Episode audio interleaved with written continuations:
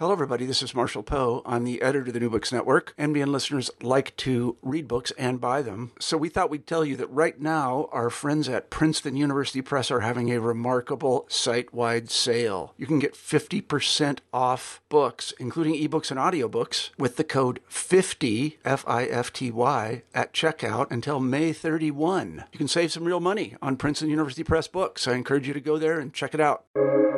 Welcome to the New Books Network. You're listening to New Books in Geography, a podcast channel on the New Books Network. I'm your host for today, Stentor Danielson, from the Department of Geography, Geology, and the Environment at Slippery Rock University.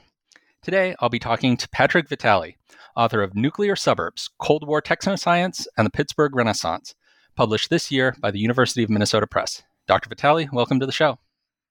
Thanks so much, Stentor. It's really nice to be here uh, and to get the chance to talk to you today. So, to start off, why don't you tell our listeners a bit about your background and how you came to write this book? Okay, so I'm a geographer. I'm an assistant professor of geography at Eastern Connecticut State University.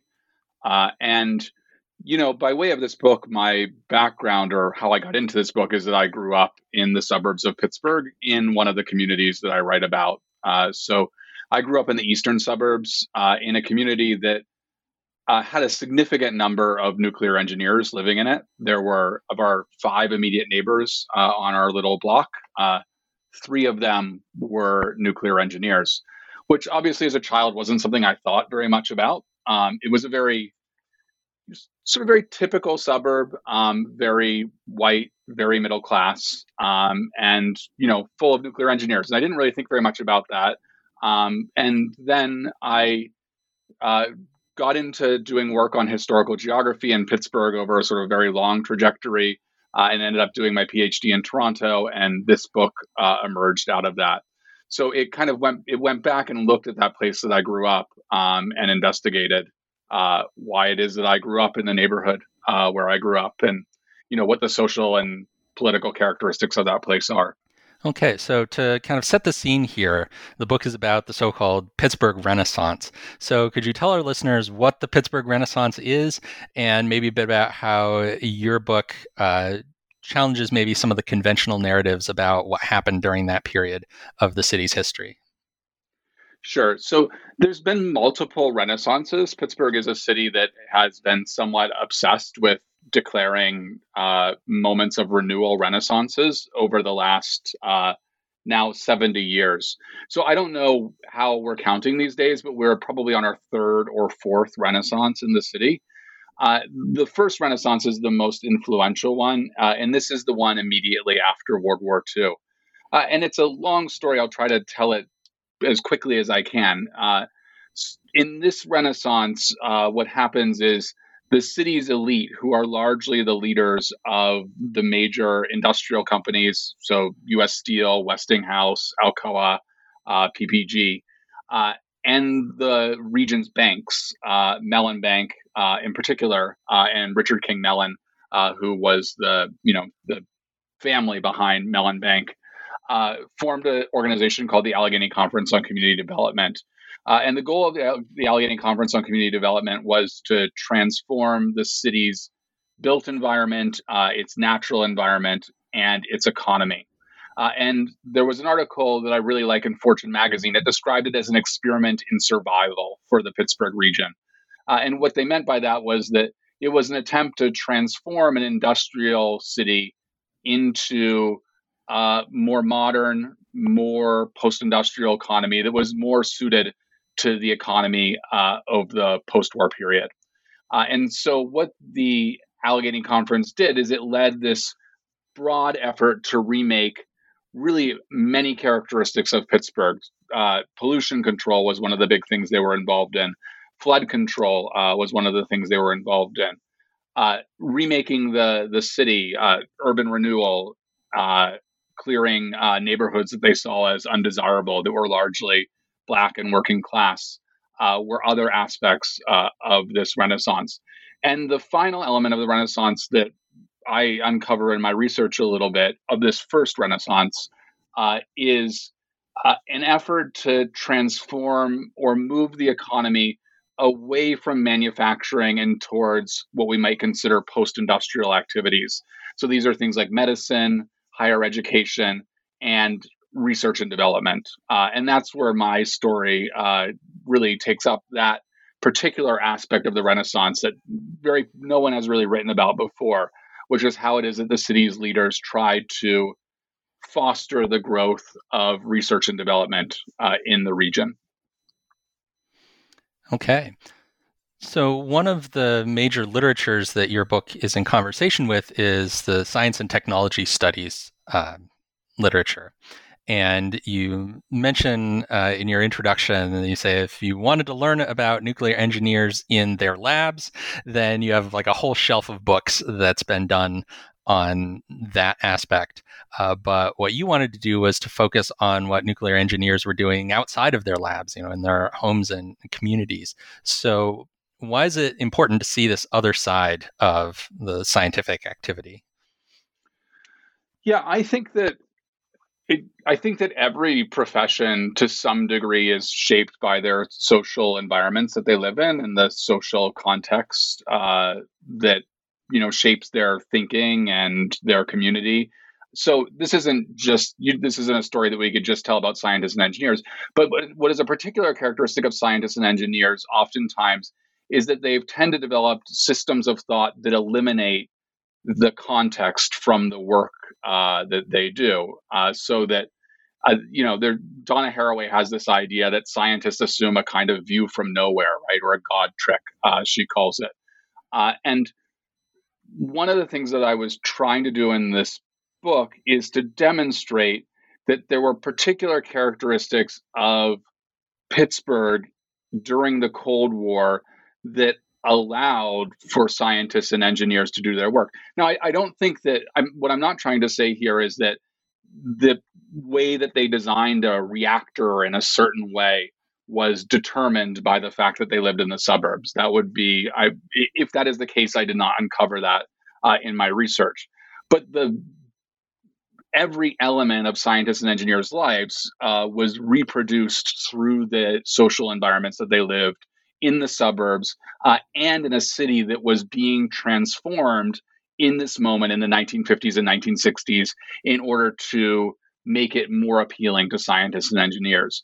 So, whether in their laboratories or in the suburbs where they were living or the city where they were oftentimes recreating, they were quite uh, privileged subjects uh, in this moment in time. And what I wanted to do in the book was to suggest ways that science and technology studies could engage a little bit more with the world outside of the laboratory and how it is that that world is also essential to the work of technoscience. Uh, and it, I, that world, I, it, I think, is very rarely visible uh, within the field of science and technology studies. Okay, and in your you know, discussion of that world outside, you you know bring in kind of a, an intersectional kind of um, perspective, and you look at the role of things like race and gender and class in uh, constructing this world.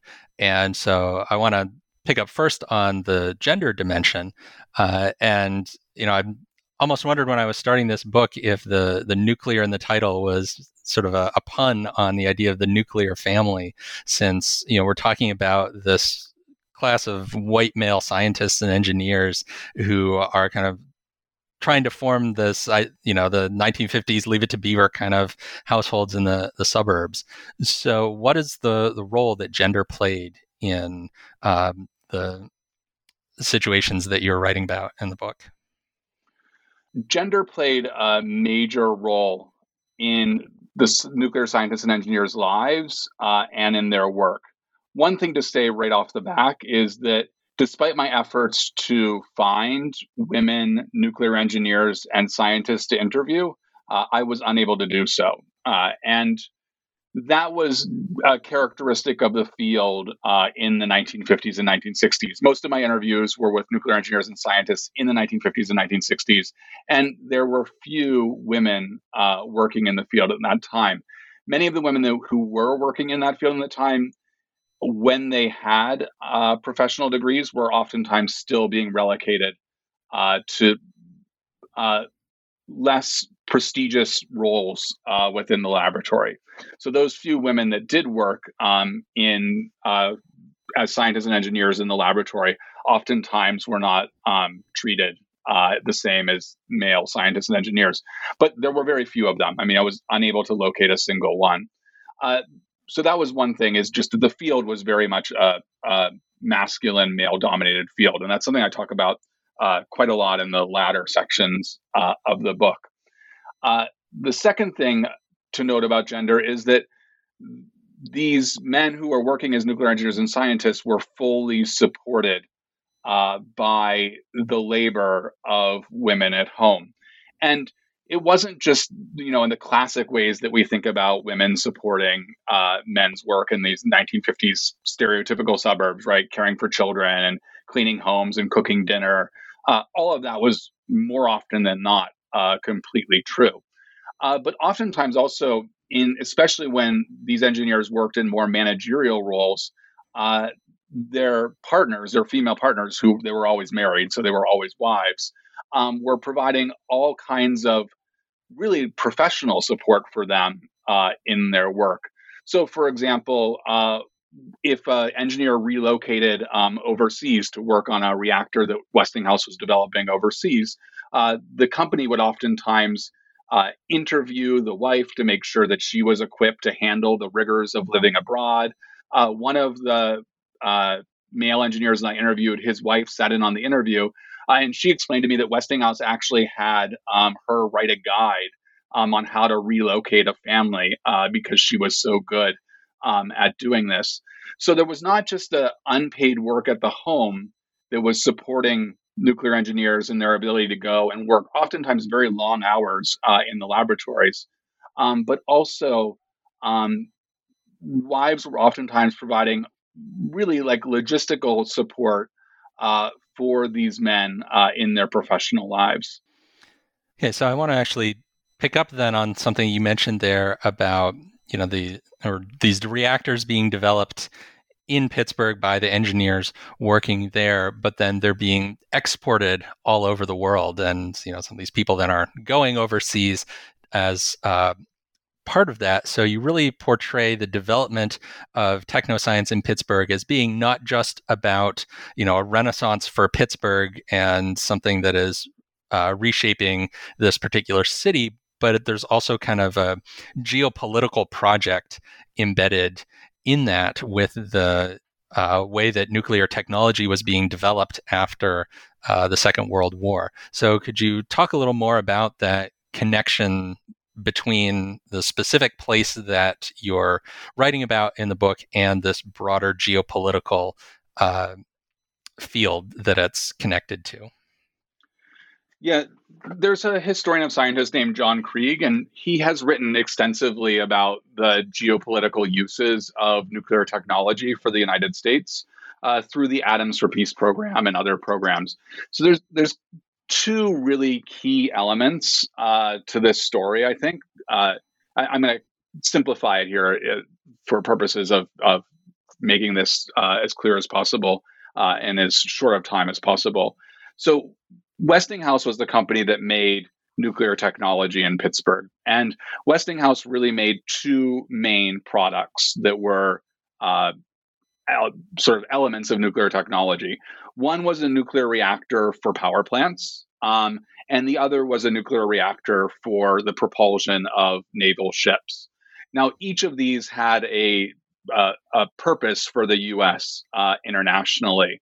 Uh, the reactor that powered ships would power aircraft carriers and submarines.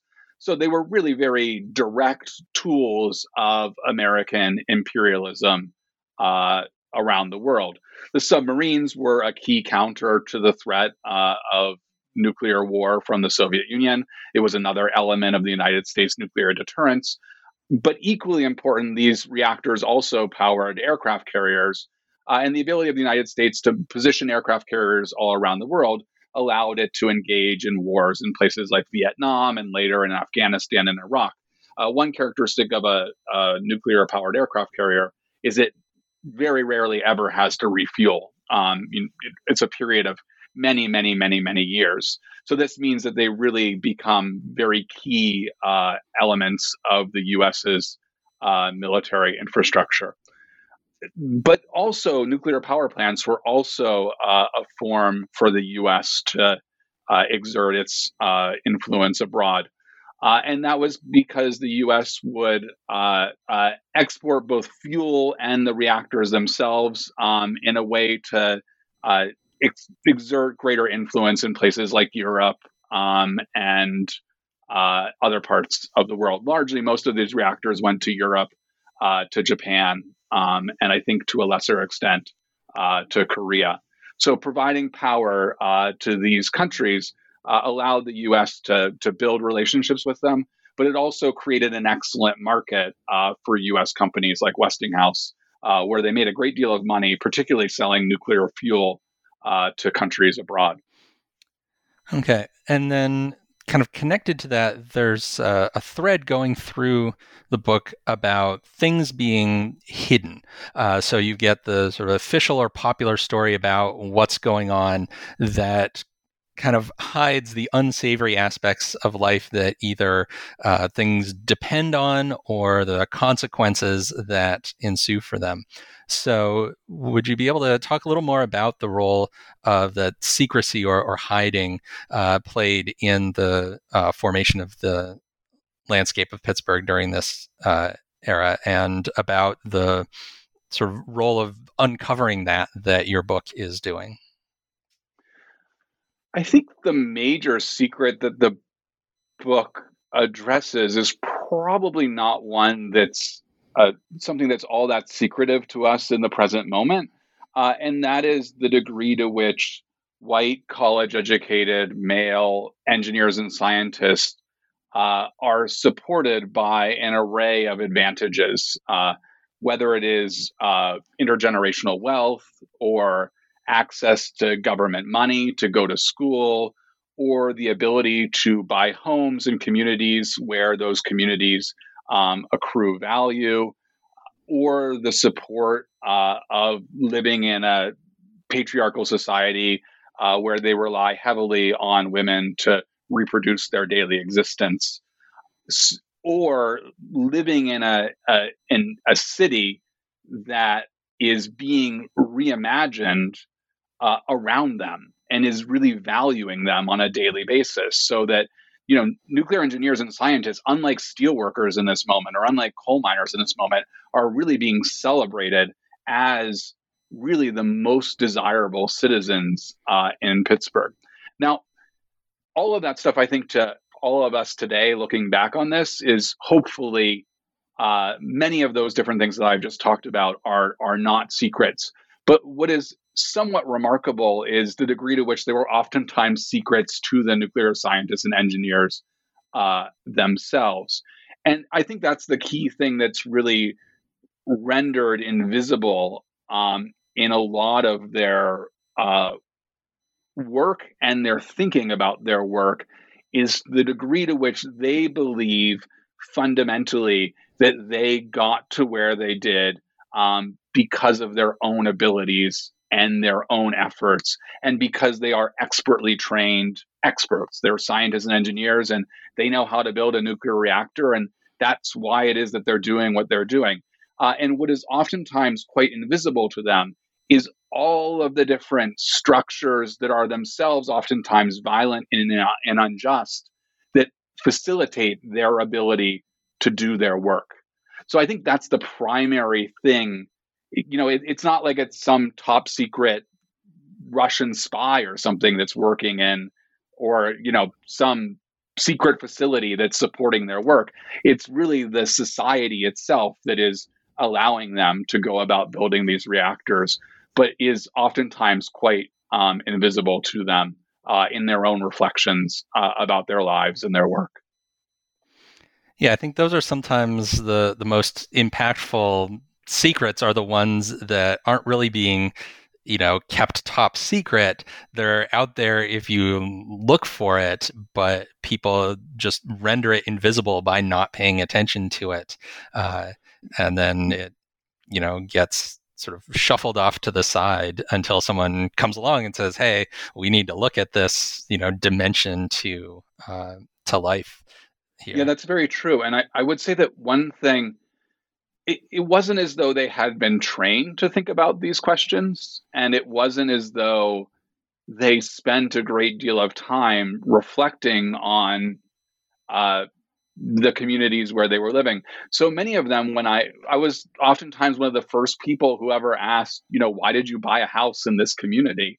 And they were oftentimes really flummoxed by this question for a period of time, and we would have to work through it uh, together to kind of finally get them to to the conclusion that they didn't choose their house because it was the closest to the laboratory, because oftentimes it wasn't the closest to the laboratory, but that is oftentimes what they first told me. And then I would pull out a map and be and say, you know, it, it actually wasn't. Um, it, it, had to do very much with uh, assumptions about class and race and what were the suitable communities for scientists and engineers to live in. So they were making decisions to live in segregated communities, but they really weren't ever really aware that they were doing that in a in oftentimes a very clear way to them. Yeah. And so it seems like with some of these processes that, and you know, this might be a little bit of a, a curveball uh, question for you, but I'm you know interested in in your thoughts on this. That this in some ways could be seen as kind of a story about environmental justice or environmental injustice because we've got a period at which we have this really conscious attempt to clean up the city, to move away from steel that has this reputation as this very dirty industry. And, you know, the Pittsburgh had this you know, terrible pollution problem. Um, and to you know kind of clean up the city, move to what was seen as this you know industry, you know nuclear uh, as this very clean, kind of the opposite of steel in a lot of ways, kind of industry that's really tied into things like creation of these, you know, all white suburbs. And, you know, at the same time, you're getting these urban renewal projects that are just decimating some of the African American neighborhoods uh, in the city. So I guess I kind of just am interested in your thoughts about seeing this as a an environmental justice issue. Um, yeah, I think that it, it is on probably on two different dimensions. One, the degree to which when Pittsburgh was remade through this first Renaissance, it was really remade uh, for its white uh, middle class residents. Uh, and so it was an environmental justice issue, clearly, and to the extent to which those residents were having amenities built for them, those residents were not having their homes taken from them and their communities taken from them and torn down. Uh, and that's one element of the environmental justice um, issue. Another element that I don't get into as much as I could have in the book is that each of these men that I interviewed was a, a serious uh, advocate for nuclear power oftentimes. It kind of ranged, there was a range of advocacy. Some were really very involved uh, politically in promoting nuclear power. They spoke on college campuses, they were um, members of professional organizations.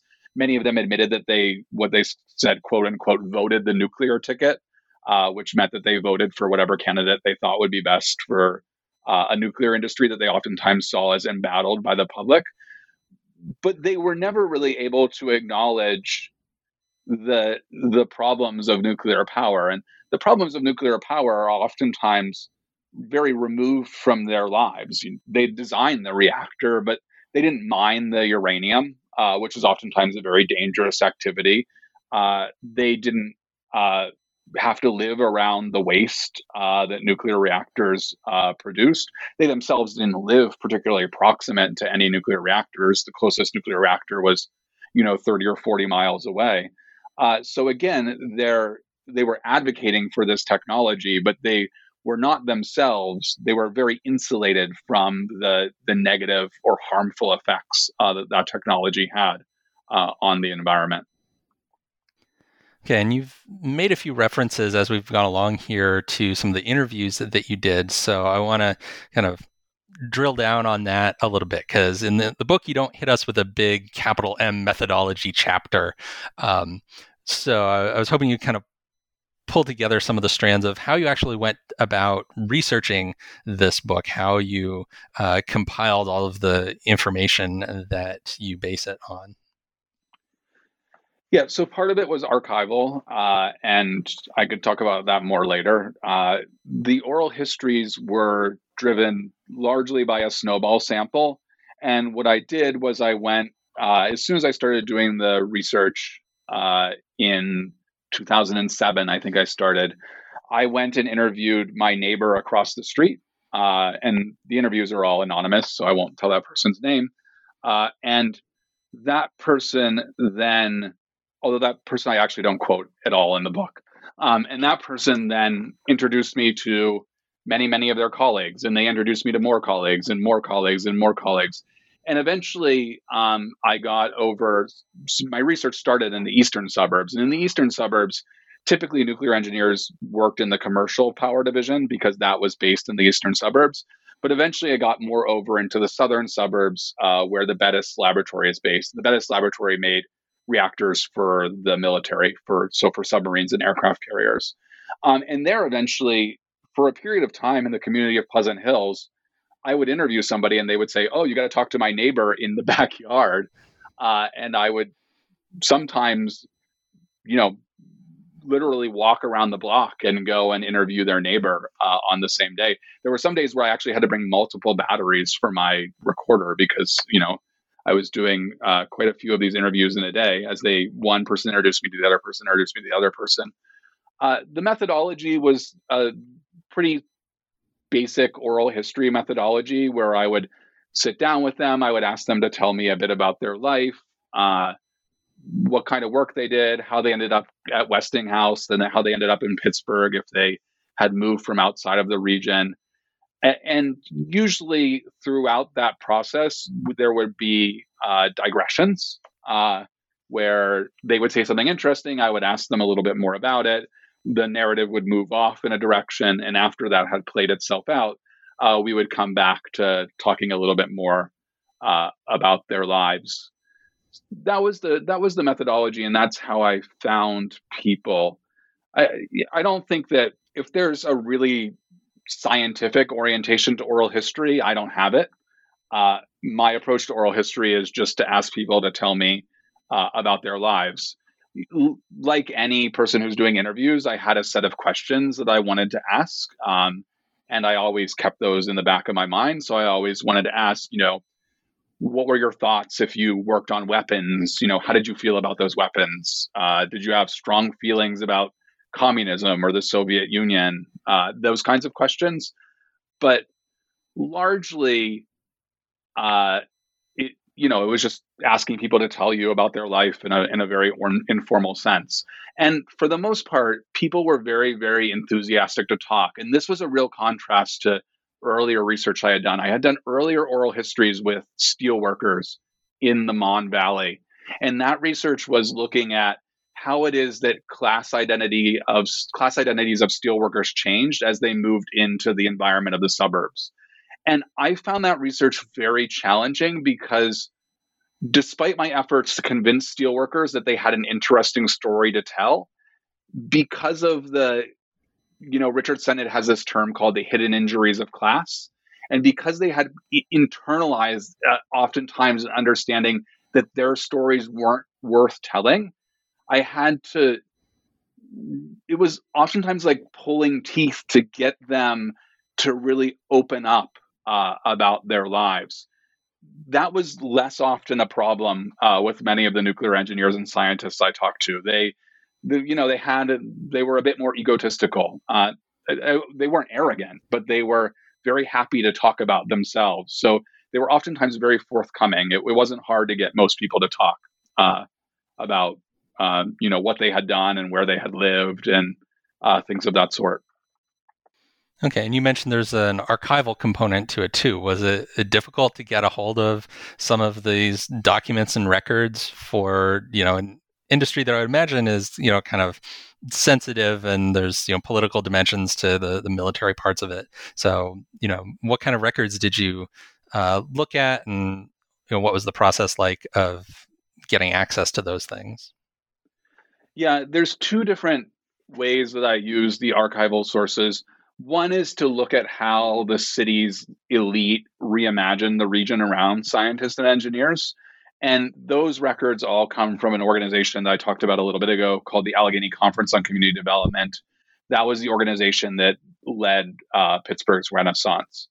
Uh, their archives are available at the Heinz History Center, uh, or I think it's now they, they have an archive there. They they've changed the name recently, but I think it's called the John Detre uh, Library and Archives, and that's a really good collection. Uh, that there's a lot that can be done with it by other researchers. Still, uh, it's big. Um, it's pretty intact, uh, and uh, that was very useful.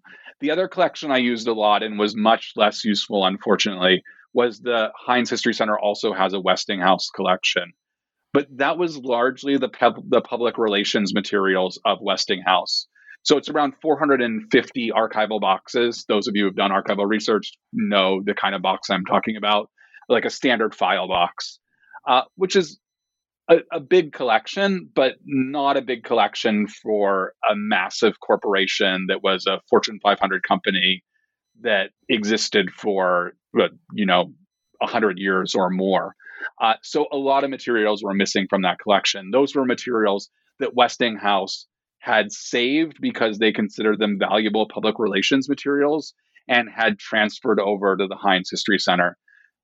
As a result, I didn't have access to correspondence. Uh, I didn't have access to decision making documents, um, financial materials. All of that is uh, somewhere uh, I, I, imagine it still exists somewhere, but it was not materials that I was able to access. Westinghouse um, is no longer Westinghouse. It, the company no longer exists. Um, it was bought by, or it, I'm not really sure. I can't remember the the transformation, but it became CBS, and then it became Viacom, and then it became CBS again uh, because it always had a media component to it. Uh, and so the industrial core of the company is just no longer there. It's all been sold off. Uh, and their archives, I think, still exist somewhere, but they're not publicly available. So the materials that I had from Westinghouse, when they were useful, when they were really rich, they pertain to a particular historic moment that the company wanted to document. So the company made an atom smasher, which was this uh, what they sold as a cutting edge research facility uh, in the 1930s. There's really rich materials about that atom smasher. The company built a major research center along the parkway uh, in Churchill. Uh, there's lots and lots of uh, correspondence and details about that research center because the company wanted to document um, its history. And so I I wrote where the company left records. Uh, that was the decision I had to make um, because there wasn't you, you know, it was impossible to fill in the holes that were uh, many uh, in this archival collection. Fortunately, there were a couple different areas that I was able to build, uh, you know, an argument around. Um, but those were because the company had intentionally uh, kept those records. Uh, and there was very, very, very little um, relating to defense um, or to the Bettis laboratory. So all of the work that I talk about about Bettis um, is drawing largely from the oral histories, um, not from uh, the materials of the company itself. Okay. So now changing gears a little bit, you mentioned way back at the beginning that you know Pittsburgh's been through a, a whole bunch of renaissances. We're on you know three or four now, depending on uh, who's doing the counting. And so I'm interested in what kinds of lessons you think that the Pittsburgh of today might draw from what you've written about the sort of original Pittsburgh Renaissance. So I grew I grew up in the suburbs of Pittsburgh, and then I went to Pitt uh, in the 1990s. So between 1998 and 2001, I was there. Uh, and that was a time period where the city was really dominated by an understanding that young people were not attracted to the city and that they were leaving the city and that the city needed to make efforts to attract young people. And if you were in Pittsburgh at that time period, young people were a kind of central character. Uh, and if you were actually young and you lived in Pittsburgh, you were like, wait, there, there's quite a few of us here. You know, why are we not being, uh, you know, why are we so valuable? And also, why aren't those of us who are actually living here considered valuable? Um, and uh, of course, the, the very character of the young person was itself a, a, a racialized and classed um, character.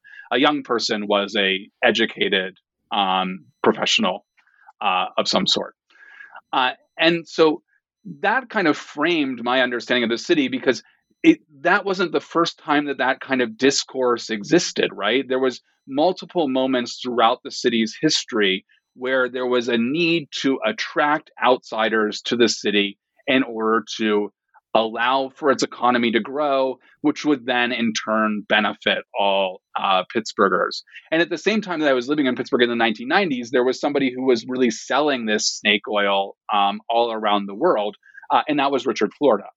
Um, and so Richard Florida, who came out of Pittsburgh, who came out of CMU at this time period, really developed a theory that was the same operational theory that the city's planners and leaders had been using for years and years and years, which is that if you attract the creative class, or if you attract young people, or if you attract scientists and engineers, then we will, or knowledge workers, or whatever, tech workers today, then we will cause the economy to grow and all Pittsburghers uh, will benefit uh, from that process. And that's still going on in this city. And the fundamental lesson that I hope that we know already, but if we don't know, I hope people will draw from my book, is that that does not work. it does not prove to rise all boats. What happens is, you know, the people who are being targeted and attracted to the region may accrue some benefit from moving to the area. Uh, it's possible that they do. But the primary beneficiaries of this are oftentimes the major companies that are based in the region. Uh, so it's the banks, um, it's the companies like Westinghouse, or today the companies like Uber uh, that have facilities um, in the region. So I think that this narrative that we attract a desirable citizen to the city in order to cause the city to grow and everybody to prosper uh, is is incredibly problematic um, and one that we need to um, dispose of. Uh, I think that as Pittsburgh has been, you know, quote unquote, discovered um, in the last 10 years or so, I think this narrative has, has become less palpable uh, in the region. Uh, but it, it, you know, it had a good 65 year run there where, you know, every decade or so, uh, there was a discovery that we needed to attract people to the city um, again and again and again. The second element I would say that, and this is another lesson I think that we should draw from Pittsburgh, is the degree to which the city is always being remade again and again and again and again and again. Um, and I, I think that there's probably uh, a lesson that we can draw there, which is that you know this this remaking is never really addressing the actual fundamental problems that exist in the region, which are a history of racism, which are a history of environmental justice, which are a history of exploitation of workers, um, which are a history of you know patriarchal social relations that have really shaped the region for many, many, many centuries, um, or depending on the issue, um, a century or so. Um, and that sort of continual effort to remake the region oftentimes masks what actually should be remade, um, which is the fundamentally unjust and unequal um, social processes that shape the region. Yeah, I mean that all sounds right on to me as someone living in Pittsburgh. I hear some of these same narratives you're talking about about attracting uh, people to the city, and I also can see that you know we're we're sort of ending up with there's Google and there's the rest of Pittsburgh, and they happen to be located at the same latitude and longitude, and that's about it. Um, with this, you know, emphasis on the the current tech economy and the current uh, iteration of Renaissance that we're in uh, today. So that that sounds pretty uh, pretty accurate there for the city as we know it today. Mm-hmm. Yeah, the the tech economy is always going to be in its capitalist permutation is always going to be based uh, in, you know, in, in inequality between different types of workers. Um, and so, to the degree to which the discourse of the tech economy uh, prioritize the interests of a certain set of workers, those who are college educated, um, it, you know, it, it's always going to produce uh, injustices. Uh, and, you know, I mean, I, I, think you can see that playing out very clearly right now uh, in Pittsburgh neighborhoods like Lawrenceville or the Strip District, uh, where, you know, there is, again, a, a good deal of displacement of uh, working class people and people of color, uh, particularly from Lawrenceville. as that neighborhood is being sort of reimagined around, you know, technology industries of various sorts. Uh, it's it's the same story that's been going on in the region for for 70 years for sure. Yeah. Or longer. Yeah. So to wrap up our interview here, uh, we always like to ask what you're working on next. So, what kind of projects are you taking up now that this book is out? Well, you know, COVID 19 has really thrown research for a loop um, for, I think, for most people, uh, and certainly for me uh, as well. Uh, there's two projects that I'm hoping to, one that I had already started and then was uh, paused by the pandemic. Uh, and another that I'm really looking forward to getting started with uh, in the next um, year or so. The one project I live in a town called Willimantic. Um, it's in Connecticut. Um, it's where the university that I'm based is located. Uh, and Willimantic is, uh, it's called the Thread City. So it was the former center of thread manufacturing uh, in the United States, cotton thread manufacturing.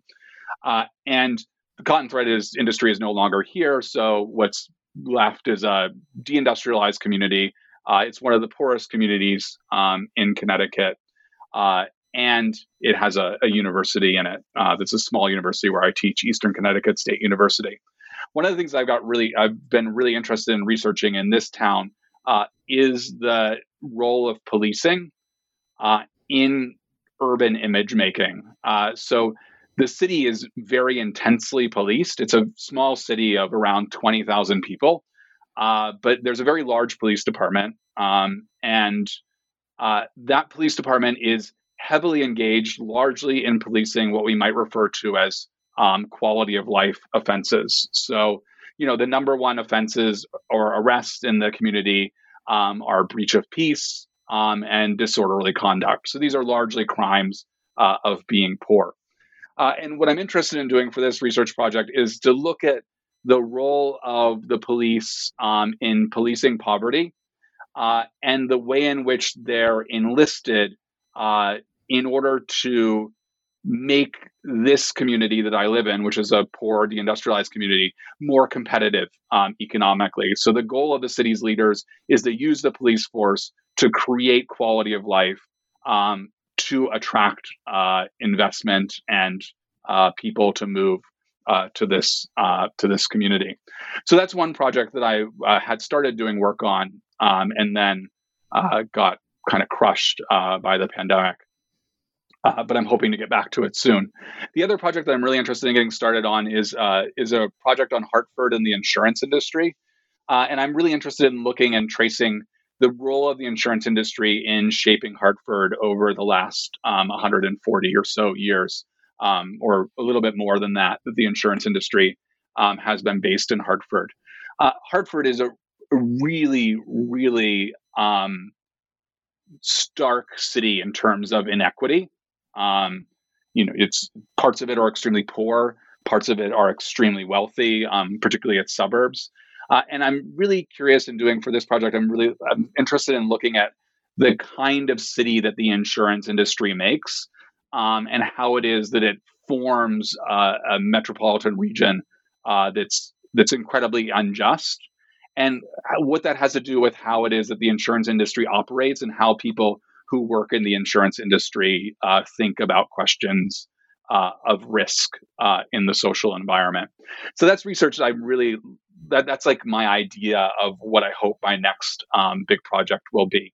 Uh, unfortunately, if the Connecticut State University system gets its way, um, we'll soon be teaching a five five up here, uh, and if that is the case, then uh, it may be a long, long time till I uh, or anyone else um, at, the, at our institution gets to do research. Um, so hopefully that doesn't happen, um, uh, but we'll see. All right, yeah. Hopefully that that doesn't happen, and hopefully uh, it doesn't give the Pennsylvania state system any ideas. Uh, they they tried to pull that one uh, a little while back when we had our contract renegotiations, and we managed to stop that. So I hope you're able to do that too, and and get on with some of those research projects. And if those turn into books, we'd love to have you back on to talk about them. Thanks so much. Yeah, it's been really nice to talk to you, and uh, you know, good luck in that continued fight with your own state university system. Yeah. Uh, it's a difficult time. Yeah. All right. Well, thank you so much for coming on the show. Uh, you just heard a conversation with Patrick Vitale, author of Nuclear Suburbs Cold War Technoscience and the Pittsburgh Renaissance, published this year by the University of Minnesota Press.